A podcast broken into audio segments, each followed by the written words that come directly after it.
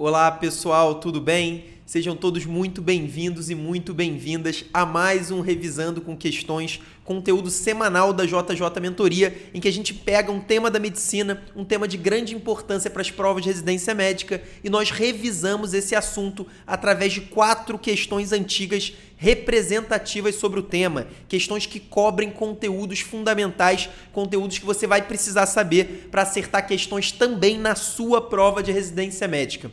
A gente já vem fazendo isso há mais de 20 semanas, então nós já temos mais de 20 temas comentados, mais de 20 temas revisados, tanto no nosso canal do YouTube, como também disponível um podcast lá no Spotify, no iTunes. Se você já conhece o nosso trabalho, eu peço para que você deixe o seu like, que você faça o seu comentário. É muito importante eu saber, a gente saber a sua opinião sobre o nosso trabalho. Hoje o nosso assunto é fundamental, um assunto importantíssimo, não só para a prova de residência médica, como também para a prática. Eu tenho certeza que você vai concordar. A gente vai falar sobre insuficiência renal. Um assunto que está no segundo grupo de maior importância, de maior incidência nas provas de residência médica. A gente aqui na JJ Mentoria, a gente divide todos os assuntos da medicina em quatro grandes grupos. O primeiro grupo é o grupo de relevância muito alta e o segundo grupo é o de relevância alta, exatamente o grupo em que está inserido a insuficiência renal, um assunto importantíssimo não só por ter uma incidência alta em prova de residência médica,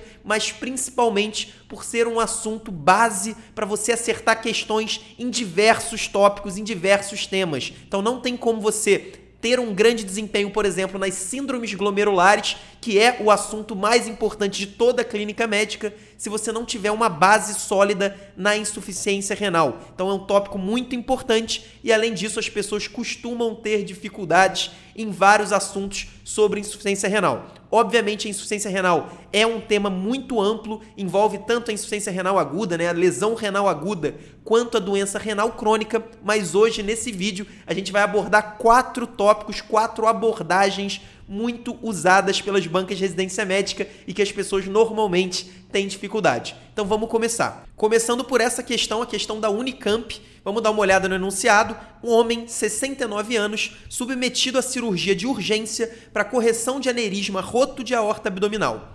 No pós-operatório imediato, apresenta débito urinário de 350 ml por 24 horas, ureia de 90 mg por decilitro e creatinina de 1,8 mg por decilitro. A densidade urinária é de 1035, fração excretada de sódio menor do que 1%.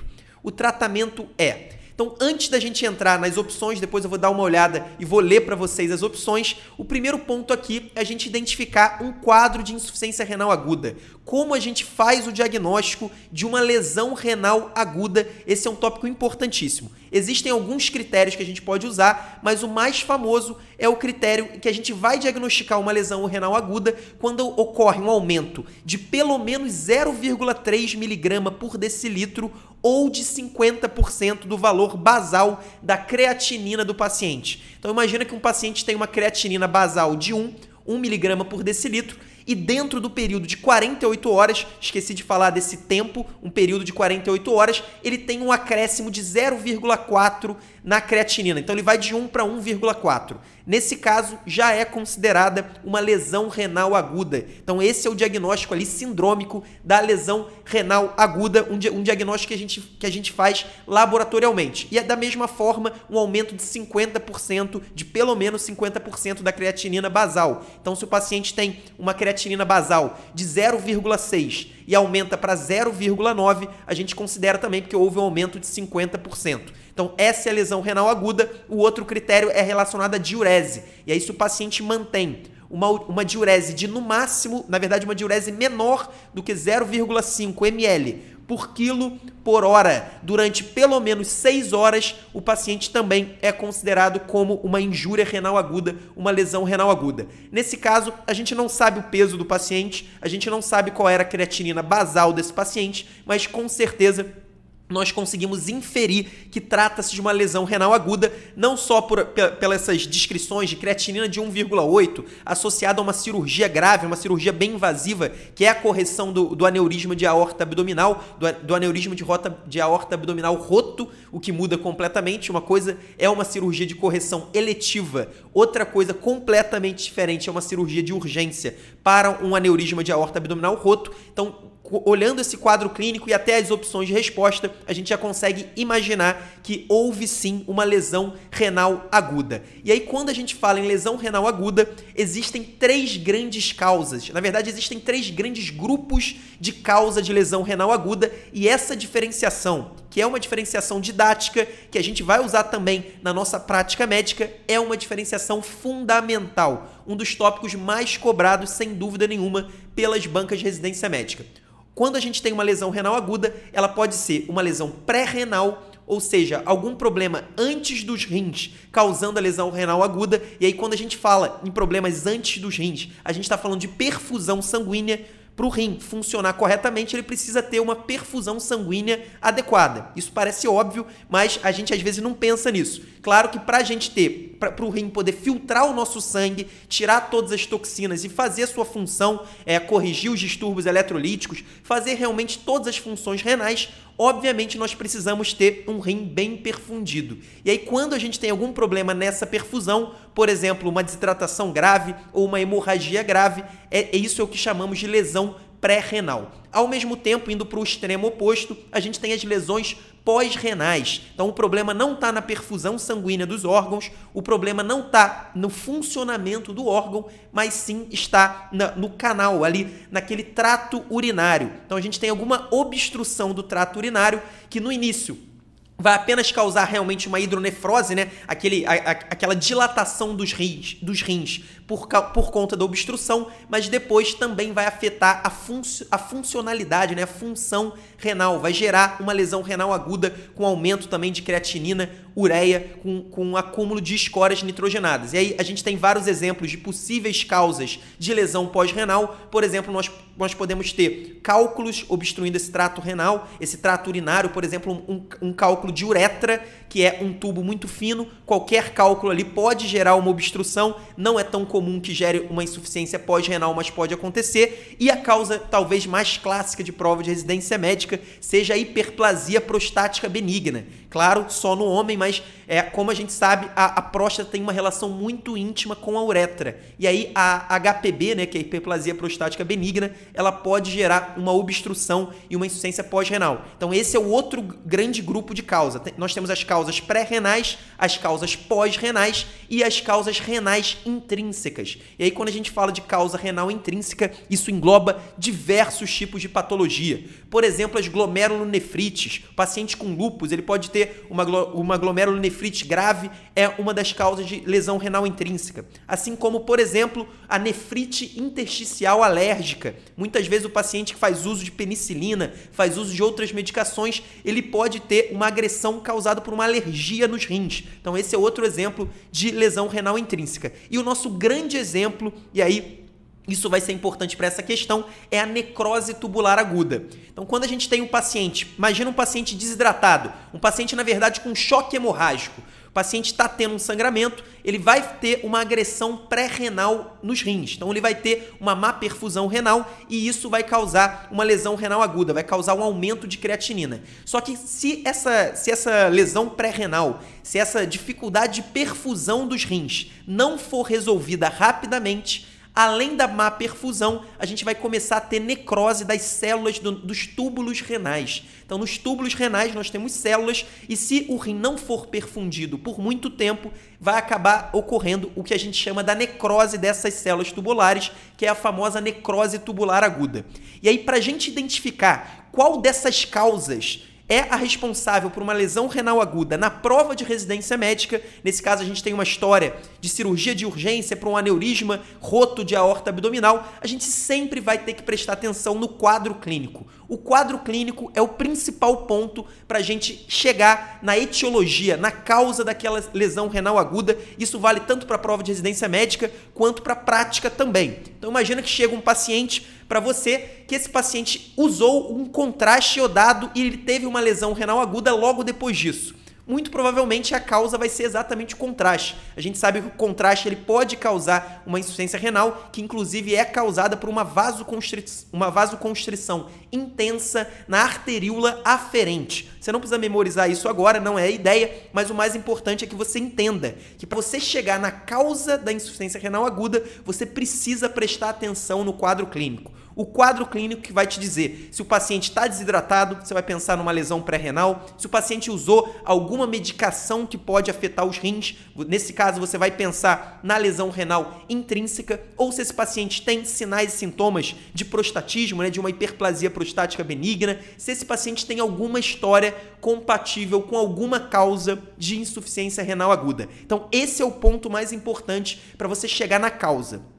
E por que, que eu estou falando disso? Porque, infelizmente, principalmente no diagnóstico diferencial de duas condições, normalmente a clínica não vai ser suficiente para a gente chegar na hipótese diagnóstica mais provável, e é exatamente isso que está sendo cobrado nessa questão. E essas duas causas que eu estou falando são exatamente a lesão pré-renal por uma má perfusão dos rins. Então, por exemplo, um paciente com uma hemorragia, por exemplo, um paciente desidratado ou, por exemplo, o paciente no pós-operatório de uma cirurgia gravíssima, de uma cirurgia de uma rotura de aneurisma de aorta abdominal. Em casos como esse, é esperado que o paciente perca muito sangue, tanto sangue antes da cirurgia, como sangue durante a cirurgia, inclusive como a gente vai mexer ali na aorta abdominal, a gente pode piorar ainda mais a situação durante o procedimento. Então, é um paciente com um grande risco, um risco altíssimo de uma má perfusão renal. Então esse paciente pode ter, ele tem um quadro compatível com uma lesão pré-renal.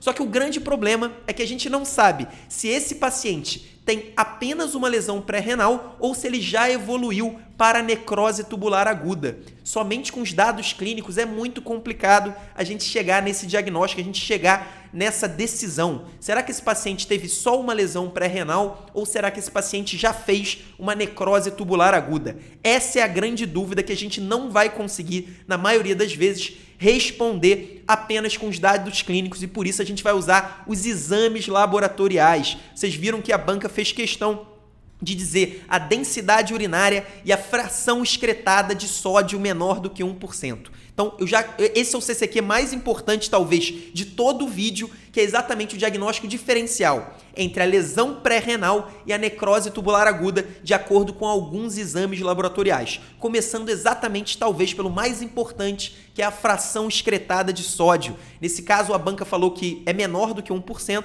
e o outro lado seria se ela falasse que é maior do que 1%. Então, antes da gente decorar, vamos tentar pensar na fisiopatologia. Um paciente com uma má perfusão renal, então o rim está funcionando perfeitamente. O único problema é que o sangue não está chegando lá. Qual que vai ser a, a, a, o mecanismo que o próprio rim vai fazer para compensar essa má perfusão? o rim vai tentar exatamente reabsorver o máximo de água e sódio que ele puder. Então, os rins não vão querer, tudo que o rim não quer no momento de má perfusão é excretar excesso de sódio ou excesso de água. Então, exatamente a fração excretada de sódio vai estar baixa, vai estar menor do que 1%.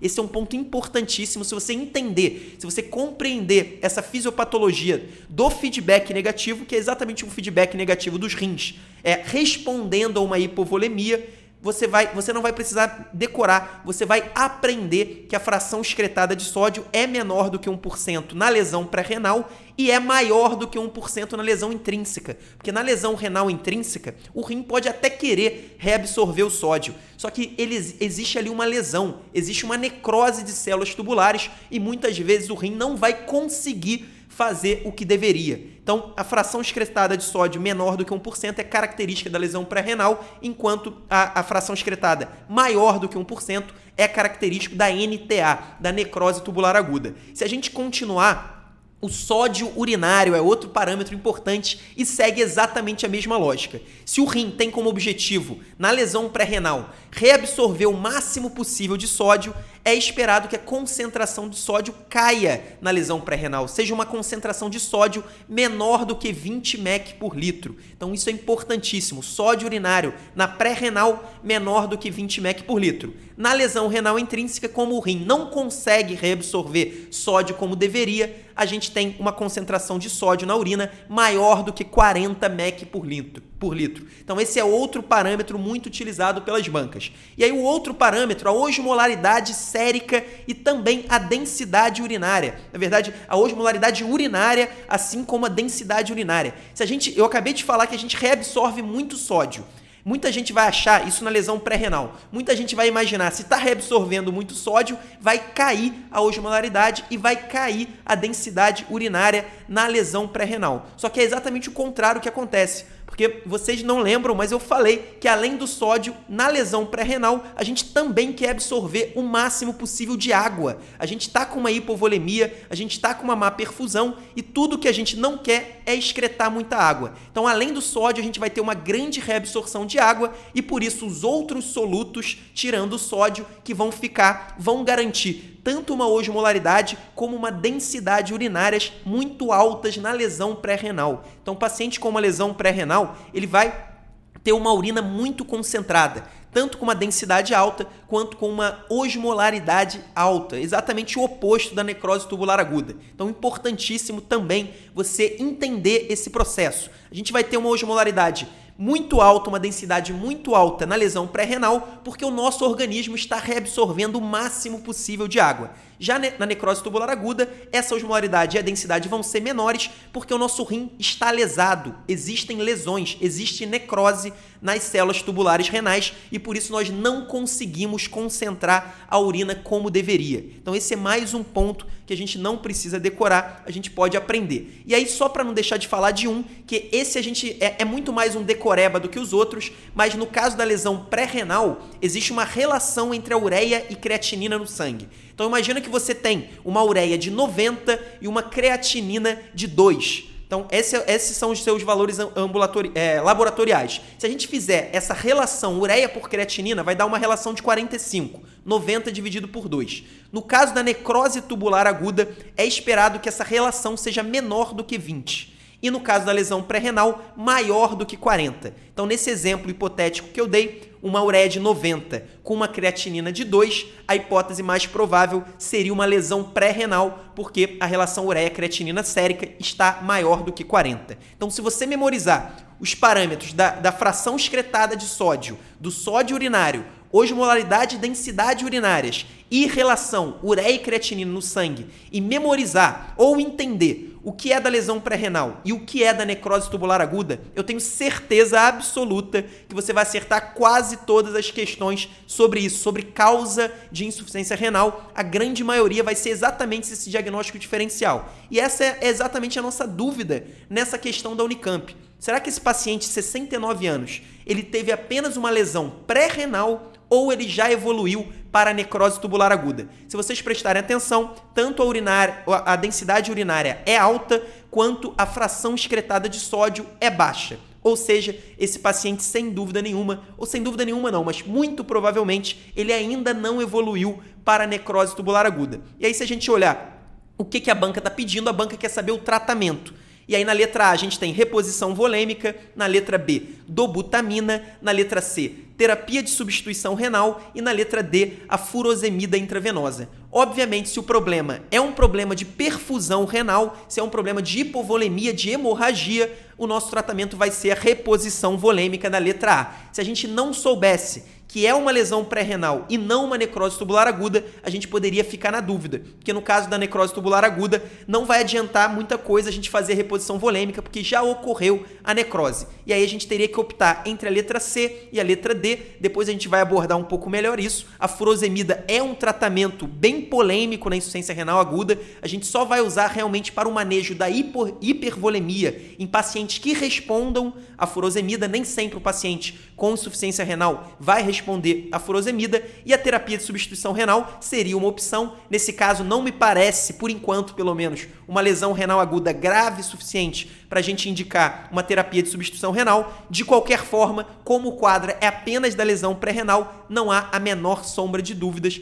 a, a conduta vai ser a reposição volêmica. Agora, continuando para essa questão da SES de Pernambuco, uma questão boa, vamos dar uma olhada no enunciado um paciente de 70 anos, renal crônico em tratamento conservador, entre parênteses, última creatinina de 4,8, foi submetido à cirurgia de urgência devido a diverticulite perfurada. Então, mais uma cirurgia de urgência. No segundo dia de pós-operatório, desenvolveu oligúria e queixas de fraqueza muscular, embora estivesse com níveis pressóricos estáveis e sem sinais é, de infecção. Exames laboratoriais mostraram creatinina de 6,7 e potássio 7,5. O eletrocardiograma mostrava ondas T simétricas e apiculadas com intervalo QRS discretamente alargado. Foram administrados de imediato gluconato de cálcio e solução de glicose e insulina. Qual a próxima medida a ser tomada? Letra A, hemodiálise. Letra B, resinas de troca iônica. Letra C, bicarbonato de sódio. Letra D, furosemida. E a letra E, expectante, monitor, monitorizando diariamente os níveis séricos de potássio. Então, uma questão boa, traz um paciente de 70 anos com insuficiência renal crônica. Então, a gente tem um paciente já com uma doença renal crônica, só que agora ele acabou de fazer uma cirurgia de urgência, uma cirurgia para correção de diverticulite, né? na verdade, uma cirurgia para o manejo de uma diverticulite perfurada, e a partir daí ele teve uma piora da sua função renal. Se a gente lembrar do nosso critério diagnóstico da lesão renal aguda, ele teve um aumento de 1,9 na creatinina, foi de 4,8 para 6,7. A gente considera uma lesão renal aguda quando ocorre um aumento de pelo menos 0,3 dentro de 48 horas. Então, com certeza, esse paciente teve uma agudização da sua doença renal crônica. Então, nesse caso, a gente vai manejar como se fosse um paciente com insuficiência renal aguda, com uma lesão renal aguda. E no caso, apesar desse nível de creatinina de 6,7, o grande problema desse paciente está ali na calemia, no potássio de 7,5. A gente lembra que os valores de referência de potássio variam de 3,5 a 5 mais ou menos, então a gente tem um grande aumento de potássio uma hipercalemia grave que inclusive já está causando alterações eletrocardiográficas. Não sei se vocês lembram, mas tanto as ondas T apiculadas quanto o alargamento do, do intervalo QRS são característicos, podem acontecer na hipercalemia, especialmente na hipercalemia moderada a grave, como a gente tem nesse caso. E aí a banca já falou, inicialmente foi feita a conduta correta, foi feito, foi feito gluconato de cálcio, que é a medicação mais importante, a primeira medicação a ser feita em qualquer paciente que tenha hipercalemia associado a alterações eletrocardiográficas. Nesse caso, como o nosso paciente tem é, a, a banca, né? Na verdade, os médicos lá corretamente indicaram gluconato de cálcio e, além disso, eles deram uma solução de glicose e insulina, que também está indicado para redução da hipercalemia, para tentar reduzir a concentração de potássio no sangue. E aí, um ponto importante: a furosemida, que é um diurético de alça, seria também uma boa opção para a gente tentar diminuir a calemia, para tentar excretar potássio. Só que nesse caso, um paciente com uma lesão renal aguda, já com uma doença renal crônica e com uma creatinina de 6,7, então ele está com um funcionamento muito ruim desses rins, com certeza. Nesse caso, não adiantaria nada a gente usar a furosemida, que o paciente sem a função renal não vai conseguir excretar o potássio. Então, nesse caso, a solução de glicose e insulina, sem dúvida, seria o melhor método é o melhor método para a gente diminuir essa potassemia, porque não é um método que precise da excreção renal de potássio. O grande, a grande função da glicose e insulina é aumentar a concentração intracelular de potássio. Então, o potássio que está lá na, no sangue, ele entra nas células e isso reduz, obviamente, a concentração do íon no sangue. Então, por isso, a glicose e a insulina foram bem indicadas. Mas não é isso que a banca quer saber. A banca não quer a avaliação da sua própria conduta. Ela quer saber qual é a próxima medida a ser tomada. Se a banca está dizendo de uma próxima medida, a gente pode inferir que, apesar da conduta ter sido correta, ela não vai ser suficiente. E muito provavelmente, realmente, não vai ser suficiente. A gente tem uma calemia de 7,5, dificilmente apenas uma solução de glicose e insulina com gluconato de cálcio vão ser suficientes para a gente melhorar esse quadro. E aí que eu queria entrar no grande CCQ pelo qual eu trouxe essa questão. Quais são as indicações de diálise de urgência na lesão renal aguda? Será que a gente tem indicação de diálise de urgência nesse caso?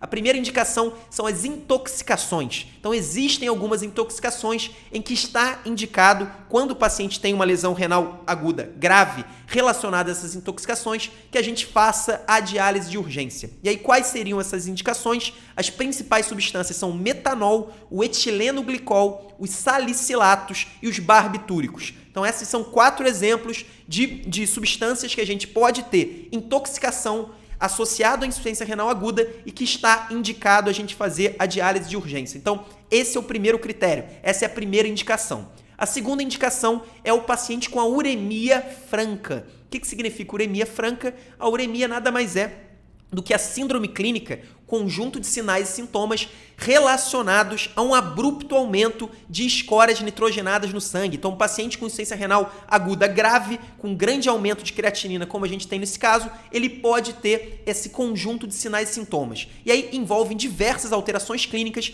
mas as duas principais e que você precisa memorizar para indicar a diálise de urgência são a encefalopatia urêmica, então paciente é, com problemas no, no, sistema nervoso central, pacientes com sinais de encefalopatia e também o paciente com a pericardite urêmica. Depois, outra questão, a gente vai ter ali é, a descrição de uma pericardite, mas a pericardite urêmica é um quadro grave na insuficiência renal aguda e também constitui uma indicação de diálise de urgência. E aí eu já falei então das duas primeiras indicações. A última, que é exatamente que a gente tem nessa questão, é o paciente com acidose, hipervolemia ou hipercalemia graves e refratários. Então, paciente com hipervolemia, acidose. Ou isso aí que a gente tem, uma hipercalemia, um grande aumento da concentração de potássio. Quando essa, essas alterações são graves e refratárias, a gente tem exatamente a indicação da diálise. Nesse caso, com certeza a hipercalemia é grave, não só pelo valor de 7,5, mas também pelas alterações eletrocardiográficas e refratário, a gente pode primeiro inferir pelo grau né, de hipercalemia, por, por ser uma hipercalemia considerável, acima de 50% do valor de referência, e também Nesse caso, a banca já está pedindo a qual é a próxima medida. Quando ela pede a, a, próxima medida, a gente já entendeu que a medida atual não foi suficiente. Então, nesse caso, para mim, existe sim uma hipercalemia grave e refratária e por isso a melhor conduta é a letra A, a hemodiálise. Então, uma questão interessante, uma questão muito importante, principalmente para a gente relembrar, para a gente solidificar quais são as indicações de diálise de urgência na insuficiência renal aguda. Nesse caso, a indicação que justifica a diálise é exatamente uma hipercalemia grave e refratária. Agora, continuando para nossa terceira questão, uma questão do PSU, o concurso unificado de Minas Gerais. Homem de 48 anos com diagnóstico de diabetes mellitus tipo 1 há 26 anos, mal controlado, evoluiu nos últimos anos com elevação progressiva e insidiosa dos níveis de creatinina. Atualmente, o ritmo de filtração glomerular é de 18 ml por minuto e apresenta ultrassonografia que evidencia rins ecogênicos menor, menores que 9 centímetros, entre parênteses diminuídos. Considerando-se a condição atual do paciente e suas repercussões clínicas, assinale a alternativa errada. Letra A. Anticoagulantes devem ser evitados na suspeita de derrame pericárdico, que em geral é hemorrágico.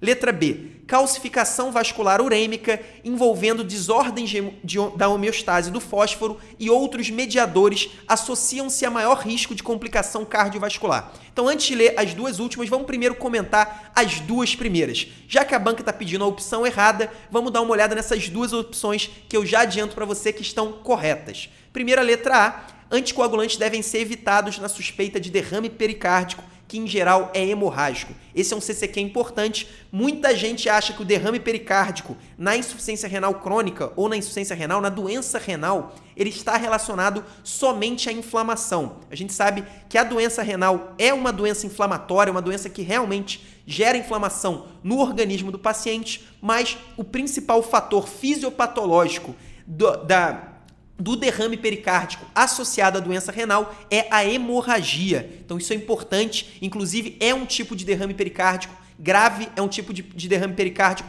que leva muitas vezes ao tamponamento cardíaco. Ele tem um risco muito maior de tamponamento cardíaco do que, por exemplo, uma pericardite viral aguda comum. Então, nesse caso, é um derrame pericárdico mais grave e, inclusive, é indicação de início de diálise. Então, a letra A está correta. Já na letra B, um conceito fundamental falando que a calcificação vascular urêmica, envolvendo desordens da homeostase do fósforo e outros mediadores, associam-se a maior risco de complicação cardiovascular. O ponto fundamental aqui é que as doenças cardiovasculares são a principal causa de mortalidade no paciente com doença renal crônica. Então, isso é um conceito fundamental, é um CCQ sobre o assunto, apesar de todas as complicações que aparentemente são mais relacionadas à doença renal, então, por exemplo, a hipervolemia, diversas outras complicações, a encefalopatia, diversas outras complicações que são mais relacionadas na teoria à doença renal, mas na verdade a maior causa de morte nesses pacientes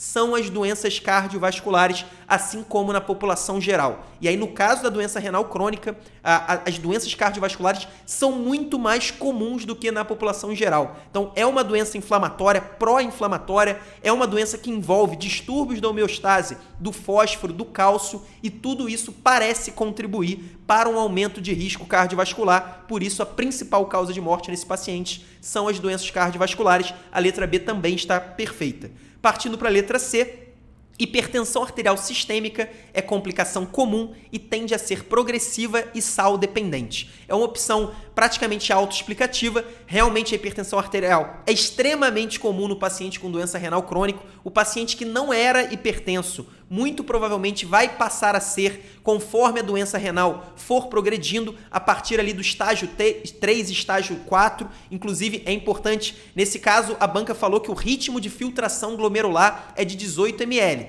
Quando a gente tem um ritmo de filtração glomerular de 30 a 15, é o que a gente chama de estágio 4 da doença renal crônica. É o momento em que a gente começa a preparar o paciente para a terapia de substituição renal.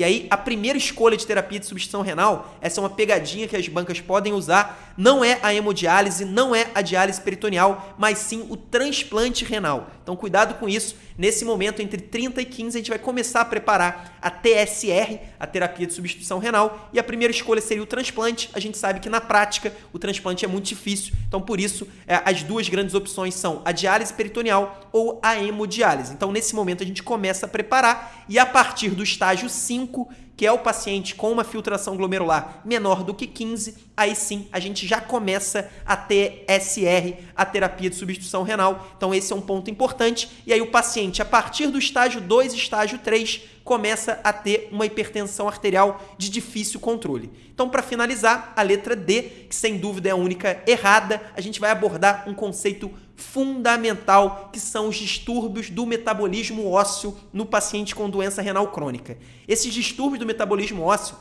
eles são considerados um capítulo à parte no quadro clínico da doença renal crônica e as bancas sabem muito bem que você, que a maioria dos candidatos odeia estudar esse assunto, tem muita dificuldade de entender esse metabolismo e por isso elas cobram ano após ano questões sobre isso e sempre são questões com grande índice de erro. Aqui a gente não vai abordar de uma maneira extremamente aprofundada. A gente vai tentar simplificar para que você acerte quase todas as questões sobre esse assunto. Primeiro vamos dar uma olhada na opção.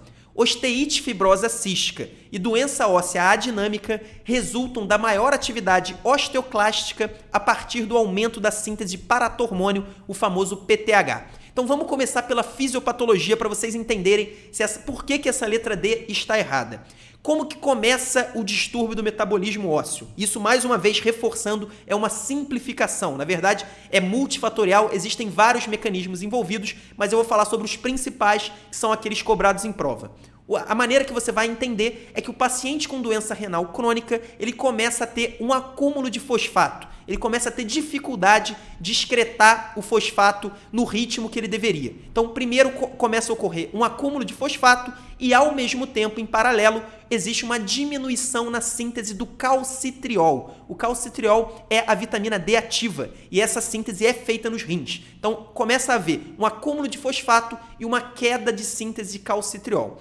Esses dois fatores somados, eles geram uma hipocalcemia. Por quê? Primeiro porque o fosfato em excesso, ele se liga ao cálcio iônico, o cálcio na sua fração livre, que é exatamente aquela fração metabolicamente ativa que faz as funções orgânicas e por isso existe uma redução do cálcio na sua fração ionizada. Ao mesmo tempo, o calcitriol, ele estimula a absorção de cálcio no intestino. Então a queda de calcitriol também gera uma redução na absorção intestinal de cálcio. Então esses dois efeitos combinados, eles levam a uma hipocalcemia. E aí, mesmo que você não lembre dos mecanismos regulatórios do cálcio, é importante você, que você saiba que a, a, o principal estímulo para que as glândulas paratireoides produzam e secretem o PTH é exatamente uma hipocalcemia. Quando reduz a concentração de cálcio no sangue, automaticamente, praticamente automaticamente, as glândulas paratireoides aumentam a sua produção de PTH. Então, esse é o quadro clínico típico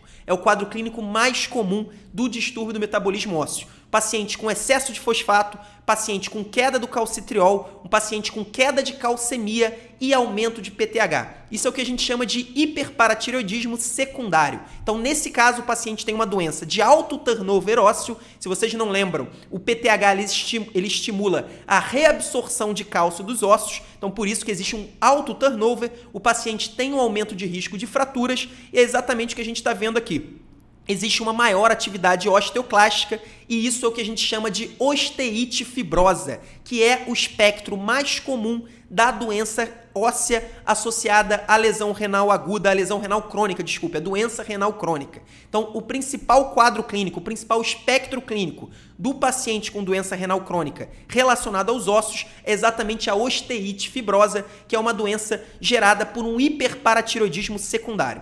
O problema é que não, é, não existe apenas um espectro de doença óssea na doença renal crônica. Na verdade, existe uma outra hipótese, que é o paciente que não responde com um hiperparatiroidismo secundário. Normalmente, esse paciente vai ser aquele paciente tratado, o paciente que já está tendo uma restrição de fosfato na dieta, que já está usando quelante de fosfato e principalmente o paciente que já está tendo uma reposição tanto de vitamina D quanto de cálcio. E aí eu, eu basicamente resumi né, o tratamento da, da doença óssea na insuficiência renal crônica. Se o problema é um excesso de fosfato e uma queda de cálcio e vitamina D, o tratamento vai ser exatamente: primeiro restringir o fosfato da dieta, depois usar quelantes de fosfato, substâncias que se liguem ao fosfato, e depois, se não der certo, a gente vai repor tanto a vitamina D quanto o cálcio. O grande problema é que para pacientes que já tinham a doença, que já estavam com alterações no metabolismo ósseo, ao receber esse tratamento, esse paciente tem uma queda dos níveis de PTH. Então, a, as glândulas paratireoides, que estavam compensando o problema com o excesso de PTH, elas são inibidas pelo tratamento e por isso o paciente começa a ter uma doença que antes era de alto turnover ósseo, ela passa a ser uma doença de baixo turnover ósseo, tanto com uma diminuição na atividade osteoclástica, como também uma redução da atividade osteoblástica, a construção, a síntese do osso. Então, isso é o que a gente chama da doença adinâmica óssea. Então, é uma síndrome que é bem parecida com a osteite fibrosa. Na verdade, elas estão em dois polos, elas são dois polos diferentes da mesma doença. A doença são os distúrbios ósseos do paciente com doença renal crônica e aí existe o, o, o espectro da osteite fibrosa e existe o, o espectro da doença óssea dinâmica. Ainda existem outro espectro, mas eu não vou entrar nisso, dificilmente vai cair em prova, que é a osteomalácia. Normalmente a osteomalácia vai estar relacionada à intoxicação por alumínio e isso atualmente é incomum, porque antes o alumínio era usado na diálise, hoje não é usado exatamente por conta desse risco. Então, feito o resumo da doença óssea relacionada à insuficiência renal crônica, vamos dar uma olhada de novo na letra D. A letra D fala que a osteite fibrosa cística e doença óssea adinâmica resultam da maior atividade osteoclástica a partir do aumento da síntese do paratormônio. Essa é exatamente a descrição da osteite fibrosa, mas não corresponde à descrição da doença óssea dinâmica. Na verdade, na doença óssea dinâmica, a gente tem uma redução tanto da atividade osteoclástica quanto da atividade osteoblástica e não existe um aumento de PTH. Como que você vai diferenciar na hora da sua prova as duas doenças? Exatamente pelo nível de PTH. Se o PTH tiver aumentado, muito provavelmente vai ser a osteite fibrosa. Se o PTH estiver em níveis normais ou diminuído, sem dúvida nenhuma vai ser a doença óssea adinâmica. Só sabendo disso, você vai acertar quase todas as questões sobre esse tema que costuma ser um terror para os candidatos de residência médica. E agora, para finalizar, um enunciado um pouco menor, mas uma questão importantíssima, um assunto cobrado com muita frequência, questão da UERJ. Vamos ler o enunciado. Um paciente de 42 anos, portador de doença renal crônica em estágio 4, vem apresentando sangramentos patológicos com frequência.